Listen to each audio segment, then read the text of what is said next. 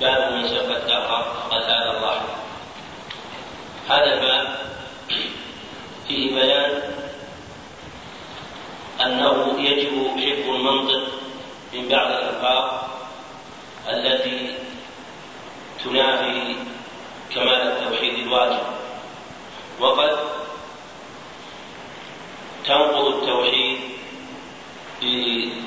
باعتقاد معين واعتقاد خاص حين يقول هذا اللفظ المحرم، وأنه يجب على المسلم أن يتحفظ بأقواله وأفعاله لأنه متعبد لله سبحانه وتعالى في حياته كلها،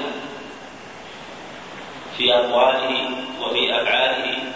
فكما أنه أوجب عليه واجبات قولية وفعلية، فكذلك حرم عليه محرمات فعلية وقولية. من ذلك شق الدهر وأنه محرم، والدهر نسبة إلى الدهرية، وهو الشيء القديم، وهو القدم، والمراد بالدهر الزمان. الزمان يقال له الدهر، والدهرية قوم من الملاحدة يعتقدون أن الدهر هو الذي يوجد وهو الذي يخلق، وأنه لا بعد ولا نشور، وأنه ليس هنالك إله يخلق ويرزق ويعبد. ومن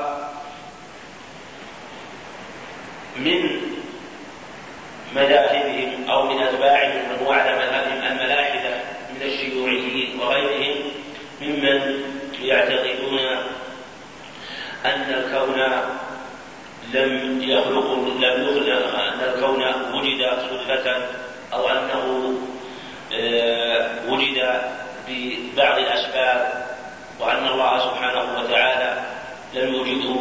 ومنهم من ينكر وجود الله بالكلية، فهم قوم من الملاحدة الدهرية، وكبروا بأشياء كثيرة. فهؤلاء منهم، وقد كانوا موجودين قبل الإسلام ولا زالوا إلى يومنا هذا، وكثير منهم أو هم على هذا المعتقد. ولهذا أورد المصنف رحمه الله هذه الآية، وقالوا ما هي إلا حياتنا الدنيا نموت ونحيا وما يدركنا إلا الدهر وما لهم بذلك من علم إنهم إلا يظنون. قال يظهر الله أعلم أن من كفار قريش أو من كفار الجاهلية قوما يعتقدون أن الدهر هو الذي يوجد وهو الذي يخلق، وقد يكون المراد به قوم غيرهم، وأنه تقلد هذا المذهب بعض كفار قريش واعتقدوا جزءا من هذا المعتقد. ولهذا ذكر المصنف رحمه الله هذا الباب لبيان هذه المسألة، وأن من سب الدهر فقد آذى الله. وذكر قوله تعالى وقالوا ما هي إلا حياتنا الدنيا، يعني هذه الحياة نحيا ونموت وليس هنالك بعث ولا نشور، إنما هي أرحام تتبع وأرض تبلع، وليس هنالك حساب وليس هنالك جنة ولا نار، كل ذلك ينكرونه. وقالوا ما هي إلا حياتنا الدنيا نموت ونحيا وما يدركنا إلا الدهر، وصريح بنسبة الإله إلى الدهر، وما لهم بذلك من علم إنهم إلا يظنون، يعني خرص بلا دليل، بل هو قول بالباطل. وهذا المعتقد كفر واضح بلا شك، وقد جاء بسبب نزولها أن بعض أهل الجاهلية يسبون الدهر إذا نزل فيه فيه شدة ومصيبة يسبون الدهر، فنزل قوله تعالى وقالوا ما هي إلا حياتنا الدنيا نموت ونحيا. ففيه إشارة إن صح سبب النزول إلى أنه قد يستدل بالآيات التي تكون للشرك الأكبر على الشرك الأصغر، مع أن هذه الكلمة فيها تفصيل ولعلها يأتي الإشارة إلى شيء منه وهي سبب الدهر. قال وفي الصحيح عن ابي هريرة الصحيحين عن ابي هريرة رضي الله عنه النبي صلى الله عليه وسلم قال قال الله تعالى والحديث القدسي يؤذيني ابن آدم، يؤذيه بهذا الكلام لكن لا يقول سبحانه وتعالى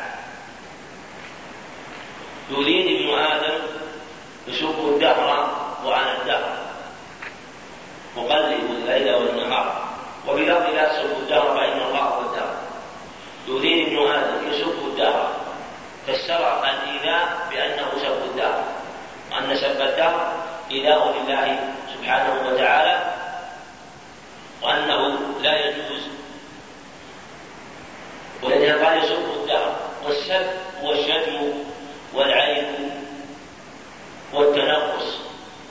ففيه إشارة إلى أن اللعنة أعظم وأقبح، وأن الشتم والذم ظاهر الحديث أنه محرم، فمن سب الدهر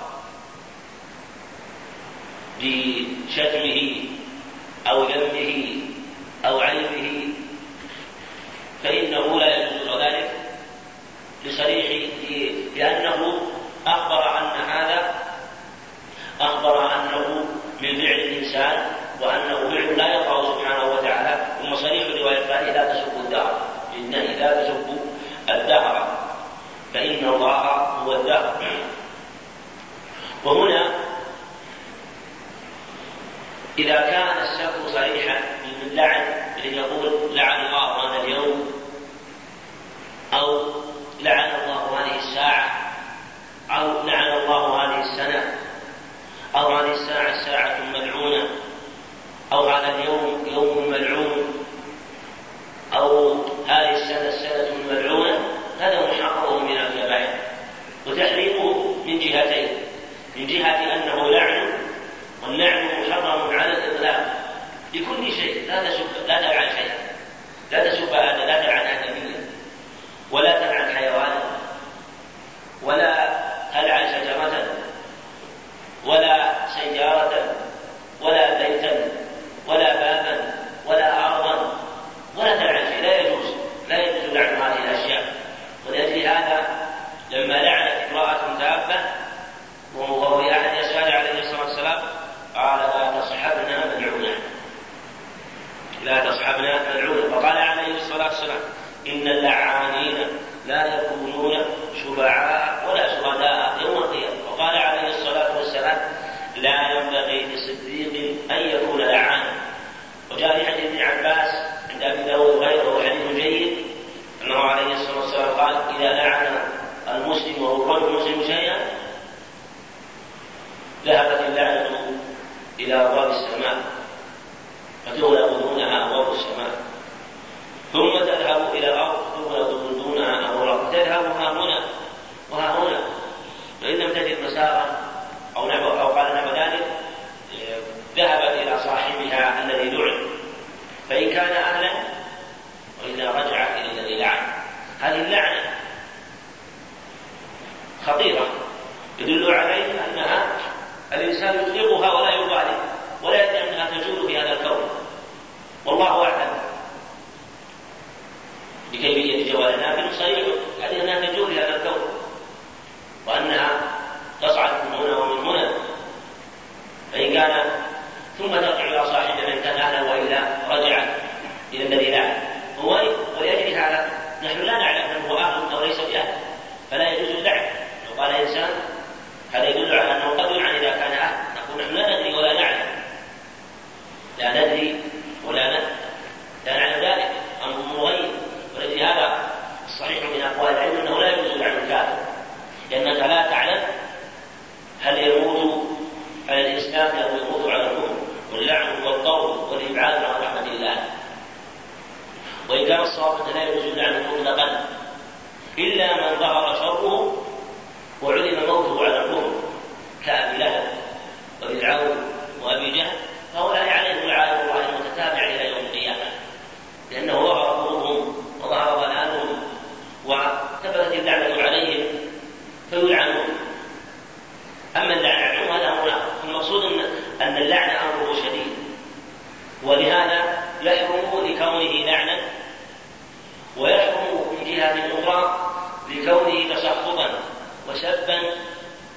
لهذا الزمان الذي هو مقلوب ليس بيده شيء وليس له من الأمر شيء، إنما هو آمات وساعات ولحظات يكون الله بها ما يشاء من الأقدار سبحانه وتعالى.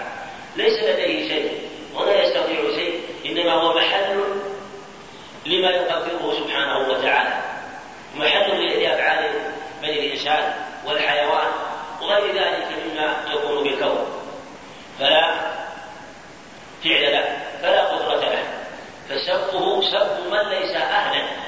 ثم أيضا ممكن تأخذ بهذا الحديث، أيضا ممكن نأخذ الحديث أنك سببت من ليس أهلا للسب، سببته وليس أهلا للسب، هو لم يتسبب لك بإيذاء ولم يتسبب لك بنفي لرزق بنفس رزق أو نفي بركة أو ما أشبه ذلك، فلست سببت شيئا نعلم حقيقة أنه ليس أهلا.